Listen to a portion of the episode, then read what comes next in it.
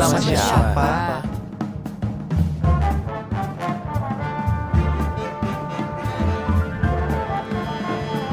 Nah, sama siapa?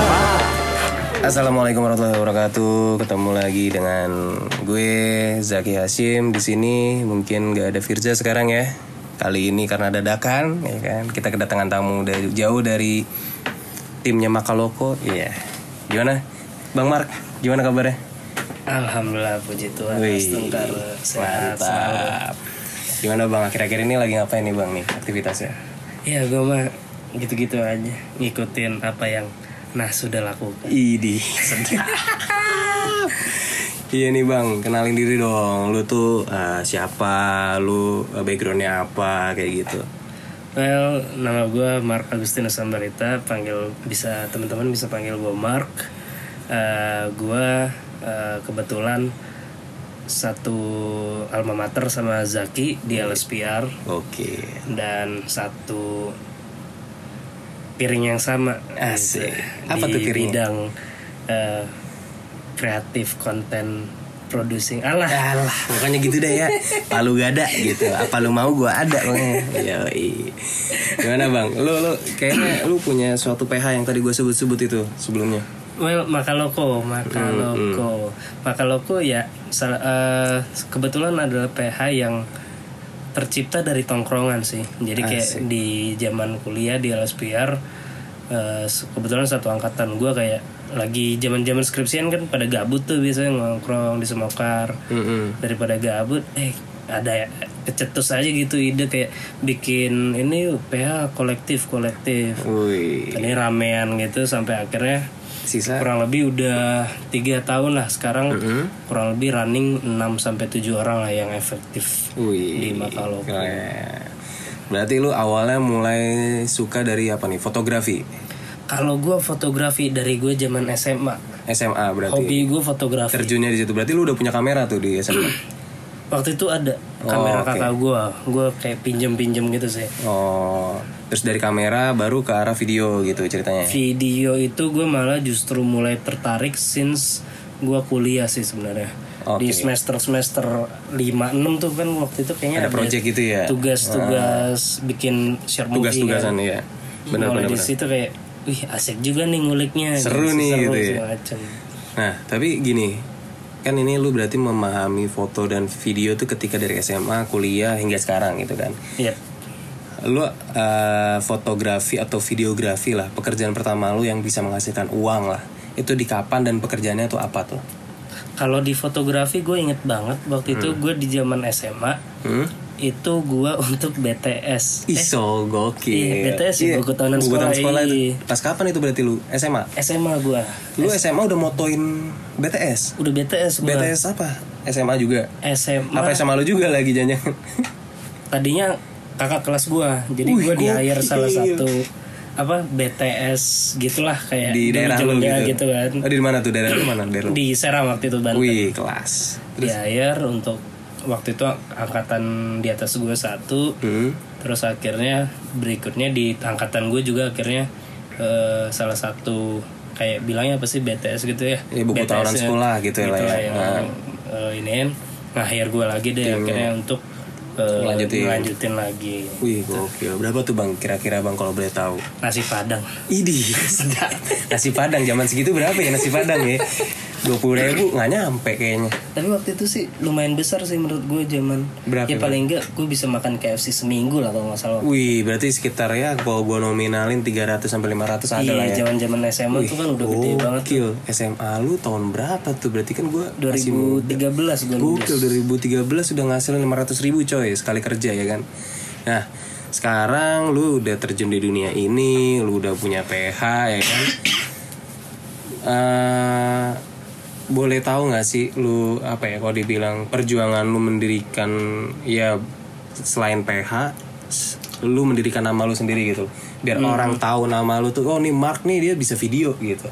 Kayak orang udah tahu Mark nih bisa ini nih udah ke Mark aja kayak gitu. Sebenarnya sih yang gue alamin sekarang tuh kalau lu bilang yang paling satu lu harus ini sih porto. Porto. Portofolio lu bagaimana lu kerjaan sebelumnya Mm-hmm. lu kemas dengan sebaik mungkin untuk dilihat ibarat calon klien lu berikutnya Hmm. dan salah satu yang paling penting lagi gimana caranya Hmm. lu mentreat setiap klien yang lu udah pernah kerja bareng lu Hmm. paling enggak untuk mereka benar-benar puas seenggak- hasil kerja lu gitu. sama kerja kita Hmm. Misalnya mereka nggak bilang ke orang paling enggak dia oh gue suka nih. Paling enggak kita kayak oh kita udah pernah kerja sama ini dan mereka puas. Ketika orang tanya sih. Bisa jadi itu repeat purchase ya bahasanya Iya, gitu ya. gitu. dan ap- puji Tuhan alhamdulillah kalau misalnya akhirnya dia puas dan a- kasih tahu ke kolega-koleganya. Benar gitu juga sih. sebenarnya sih sebenarnya kalau dunia kita ini mostly ya yang gue rasain setelah kurang lebih ada lima tahun Eh, ya memang mouth by mouth sih sebenarnya mulut dari mulut sih sebenarnya basic benar. basic apanya ya? Basic eh, berkembang di situ bisnisnya gitu ya di situ ya. benar-benar mulut bal- by Kayak rantai lah bahasanya kayak pohon gitu ya. Yes. Semakin lu banyak teman lu, semakin lu bagus portofolio lu, semakin bagus juga link lu ke depannya gitu kan ya. Yes. Nah, dan paling yang gue bener-bener kena kunci dari mulut dari mulut itu adalah gimana lu memang tadi gue bilang Hmm. how you treat your client sih. Oh. Jadi gimana kita service klien kita, bagaimana attitude kita. Hmm. Karena yang paling eh, dinilai itu sebenarnya ya itu Oh. attitude segala macam. Eh, hasil gitu-gitu mungkin nomor dua deh gitu. Hasil nomor dua ya Menurut berarti. gue ya hasil tuh nomor dua tapi kayak kalau attitude lo apa segala macem paling nggak tuh klien eh, senang sama kita Ah, karena ya sebenarnya mostly of most of the client tuh kayak milihnya itu adalah dari yang personalnya enak itu yang dulu ya. enak kerja sama gue tuh siapa Ah, ya ibaratnya lu punya perusahaan terus hire pegawai ah. Yang paling enak tuh bisa nggak sih masuk ke tim lu Iya benar kalau sih. misalnya lu jago tapi kerjanya juga nggak enak segala Iya. macem ya Iya. kan ada pilihan juga sih Benar, sebenarnya benar, ada balik lagi cuma most of the time yang gue rasain tuh ya gitu gimana klien ngerasa nyaman kerja sama lu itu yang bakal Berarti ya kalau dibilang etika tuh penting banget ya di satu pekerjaan ya. penting banget Ya lu bisa sampai sebesar ini, mungkin lu bisa mendirikan PH lu itu ya mungkin awal sih satunya. Suka merendah nih emang nih ya kan. Oke, nah kalau misal balik lagi nih ke Makaloko. Lu udah di Makaloko nih ngerjain apa nih yang paling besar menurut lu? menurut gue Ya project apa gitu yang besar yang udah lu kerjain? waktu itu sebenarnya gue paling besar tuh apa ya salah satu yang paling besar bisa dibilang ada salah satu penelitian gitu. Sebenarnya ini lebih ke bukan komersil sih. Ini ke short documentary. Jadi selama berapa bulan ada enggak selama itu jadi kayak beberapa minggu sekali itu gua ke kurang lebih ke tiga kota bersama beberapa profesor di Universitas Indonesia untuk melakukan penelitian tentang eh, proyeknya mereka. Oh. Nah tugas gue adalah untuk Dokumentasi. mendokumentasikan, untuk memvisualkan hasil penelitian mereka. Wih gokil. Itu sih menurut gue kayak dari segi fee apa segala macam sih ya nggak sebanding dengan yang lain. Cuman gue ngerasa kayak ketika lu dipercaya nih sama ibaratnya profesor percaya sama lu yang S1-nya aja rada-rada ibaratnya gitu kan. Itu tuh yang gue Lulus saya syukur gitu Iya, ya. lulus aja syukur. Alhamdulillah gitu. ada feel beda aja sih feelingnya di situ terus kayak gimana lu bisa komunikasi gitu ya, segala macam ya. profesor cuy lu Iya. Tapi gimana lu kemarin? makan malam nih Iya. makan malam Iya, makan malam. kita makan malam bercanda ketawa ini pembahasannya Berat. NPB Waduh. perencanaan negara buset profesor cuy Ya nggak apa-apa lu langsung Gitu S2 ya. habis ngerjain project ya. gitu Tapi lu eh, dengan project kayak gitu tuh berapa lama tuh? eh, kurang lebih sih sebenarnya dari rentan waktunya tuh tiga minggu untuk produksi Mhm. di offline-nya tuh gue lupa sih bener so offline-nya Bisa berapa. sebulan mungkin sebulan total. mungkin gitu, total. Oh, wih gokil. yang Iya. paling seru sih tuh Iya. untuk sama kalau nah untuk individu itu Hmm. gue ada waktu itu kurang lebih di Bali sebulan Yep. itu eh, s- pertama gue ada bikin film gue waktu itu jadi BTS Oh behind the scene ya. behind the scene untuk Ah, si film salah itu. Hmm. satu film layar lebar di Indonesia terus yang kedua kebetulan project gue pribadi Hmm. itu yang paling seru banget juga adalah eh, gue eh, di hire untuk salah satu videografer dari kurang lebih 40 videografer seluruh Indonesia Hmm. untuk stasiun TV Mesir Wow. Itu buat apa tuh? jadi itu sebenarnya st- apa reality show prank gitu ya untuk di Mesir gitu Hah? jadi selama kurang lebih sebulan tuh gue di dalam hutan cuy Lah terus nyari jadi kayak pagi-pagi gue ngerafting gue diturunin di satu titik Hah? apa aliran sungai gitu gue set up kamera gue gue nge- apa nyembunyiin kamera dan diri gue untuk ngerekam para ini ke, ke- apa salah Kegiatan satu ke- jadi kayak pranknya itu akhirnya pokoknya si artisnya ini dari helikopter dibawa ke resortnya mereka bangun. Tadi yang ada resort mereka bangun niat banget banget. Habis itu mereka diceburin ke sungai habis itu kayak ngerafting gitulah. At the end tuh di ujungnya ada kayak eh, kandang-kandang gorila gitu di kandang gitu Keren juga. Bali itu di Bali. Di Bali tuh dibuat selama sama dia. sebulan. Itu Gokil. di Ubud tuh Wow. arah Karangasem tuh gue selama satu bulan kurang lebih pagi tuh kegiatannya ngerafting diturunin Iya begitu aja gitu. sampai siang baru gue dijemput Wih, gokil. gitu selama sebulan gitu. itu sih salah satu yang paling seru banget juga tuh Berarti lu dari dulu sampai sekarang pengalaman lu udah oke lah ya. Udah ada gitu kalau dibilang kan. udah gue lebih seneng sih kayak dibilangnya udah bermacem-macem lah Bermacam-macam ya. gue Lu nyobain segala macem itu yang paling penting sih Nah, menurut gua tadi kan yang enak-enak nih ya. Nah, yang nggak enaknya apa nih? Pernah nggak nih? Ya nggak usah nyebut nama nggak apa-apa gitu kan. paling gak enaknya apa ya ya dibayarnya nggak sesuai term Oh, gitu-gitu sih Ya dibayar syukur, dibayar telat ya udah Iya, gitu. bahkan sampai ada sekarang yang kayak belum dibayar ya ya udahlah gitu, gitu. Project sama gue ini ya. Sebut saja namanya.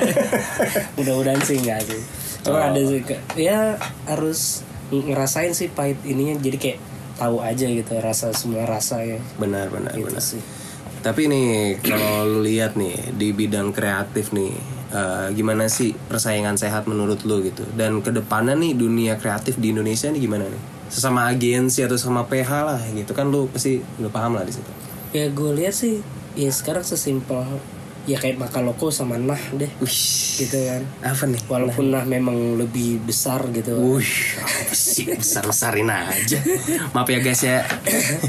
kayak ya menurut gue sih nggak ada persaingan gitu kayak Ya. ada ya di lingkungan kita Ekara ada Iya. yang teman-teman yang lain segala macam kan ngerasa kayak ada aja gitu rezekinya masing-masing sih Benar. menurut gue kayak Benar ya sih. memang udah ada yang ngatur sih kalau Bener sih itu gue rasain banget karena gini eh, menurut gue eh, kompetitor itu bukan bukan selalu bisa jadi kompetitor terus Yes. gitu malah bisa jadi kompetitor lu itu bisa jadi sahabat lu menurut gue ya Yes. karena eh, jujur di dunia seperti kreatif ini mm, nggak melulu kayak misal lu nyari uang nyari uang doang tapi lu untuk berkembang lu harus sinergi satu sama lain gitu Iya, sih betul banget jadi kayak lu mungkin bisa ngerjain project itu, tapi mungkin karena lu kurang orang, lu bisa manggil temen lu gitu di Yes. agensi yang lain kayak gitu, Yes. PH yang lain. Itu sering banget dan gua termasuk yang sering dipanggil. Jadi bahasanya gua nah tapi gue freelance juga gitu cuy. ya kebalikannya juga gitu lah iya kebalikannya juga gitu. Nah jadi ya gua lihat dunia kalau gua ya kalau dari Zaki ngelihat eh, ke depannya dunia kreatif pasti semakin berkembang. Yep. Tapi dengan kasus nih akhir-akhir ini kan ada corona nih, Hmm. ya kan? Ada corona nih, isu-isu corona nih eh, semakin kuat apalagi di Jakarta. Eh, Emang impactnya sih agak lumayan ya bagi Lumayan banget, Bang. bagi bagi gue sendiri lumayan. Nah kalau menurut lo nih bagi Makaloko atau bagi diri lu sendiri nih dengan Pandangan kasus ya, aja ya. kayak nanti nih misalnya sekarang gimana terus setelah after corona nih misalnya oh, corona alhamdulillah semoga bisa teratasi semua diobati terus nggak ada nih hilang nih Hmm. virusnya. Nah itu menurut tuh industri kreatif gimana nih ke depan jujur yang gue lihat sih problematikanya adalah hmm? satu dua bulan terakhir ini rata-rata di tahun-tahun sebelumnya pun seperti kurang lebih sama. Ya memang satu dua bulan sebelum Ramadan tuh rame-ramenya kreatif. Itu untuk ngegodok produksi masak segala macem untuk ya konten Ramadan benar cuma karena ada kasus seperti ini memang Banyak itu sih yang pending ya ada jadinya. yang pending ada yang segala macem dipaksain atau segala macem nah, memang problematikanya tuh di situ gue lihat sih di situ jadi kayak eh, ada konsen pros prosnya sih yang gue lihat Hmm. kayak satu sisi justru lagi rame tapi satu sisi lagi kondisinya ketahan Iya. macem. tapi eh, dengan kondisi yang seperti ini nih tapi kan ada aja nih yang katanya tadi lu bilang produksinya tetap berjalan. Iya. manusiawi nggak sih menurut lu? Menurut gue sih manusiawi manusiawi aja. Cuma Oke. yang penting memang kita nggak bisa maksudnya nggak bisa batu juga. Dari pemerintah kan memang sudah eh, apa sih concern hal itu. Untuk kumpul di keramaian apalagi syuting Benar. kita tahu. Nah cuman memang ya kita sesuai standar produksi yang ada SOP-nya berarti ya, dari pemerintah juga lagi. gimana gitu Kayak kan. misalnya yang seminimal hand sanitizer masker Itu harus ada gitu ya. untuk pembersihan ulang alat setiap Oh, gitu ya. datang segala macam itu ya sih yang penting sih kita harus ngikutin concern lah dengan hal-hal yang Hal seperti kayak itu gitu. ya. ya Kadang kebersihannya memang harus ditingkatin lagi lah benar-benar benar. bahkan maksud gue sebaiknya sih memang bukan karena covid 19 ini Benar. selanjutnya harusnya sih seperti itu gitu kayak ya syuting sehat aja lah men Benar-benar. Karena itu ya kalau menurut gua eh, mau ada covid kek mau nggak ada covid ya namanya syuting ya harus bersih semuanya Iya, gitu harusnya kan. sih. Harusnya gitu ya dijaga kesehatannya di lain kitanya yang mungkin kalau misalnya lagi produksi sakit ya kita jaga diri juga jangan sampai kita nularin ke yang lain Hmm. Dan gitu jangan kan. maksain juga. Jangan maksain kalau misalnya sakit ya udah lu mendingan diganti sama orang lain kayak Iya. gitu ya. Benar-benar benar benar. karena Oke. ya kalau bisa ada orang bilang ya kalau umur mah ada yang ngatur ya rezeki lu juga ada yang ngatur Iya, gitu. benar Percaya juga sih. jangan setengah-setengah sih menurut gua Harus dibaca secara full penuh Iya, gitu. ya. gitu. Oke. jangan lu bilang ah sehat mah ada yang ngatur sakit Hmm. ya tapi lu masih maksain nyari rezeki Benar. padahal rezeki kan harusnya ada yang ngatur juga kan ibaratnya sekalianin aja kenapa lu harus setengah-setengah Oh. untuk mikir Bener itu sih. Nah sekarang gini gue pengen nanya, mak kalau kan tadi udah lu jelasin itu sebagai apa ya tadi? ya bisa dibilang PH PH agency. bisa, ya kalau gak ada bisa. juga sih Palu gak ada juga. Tapi fokusnya concernnya di mana nih? So far sih sekarang untuk komersil dan eh, company profile. Oh, company most profile. Of, most of eh, project yang kita kerjain sih di dua itu. Oh, Oke. Eh Komersil. tapi btw gue lupa nih kenalin lu tuh di Makaloku tuh sebagai apa sih? Kalau Iya. gue biasa ngangkat-ngangkat lampu. Oh ngangkat Tukang lampu ya. Oh iya sih ya. Padahal saham terbesar ya.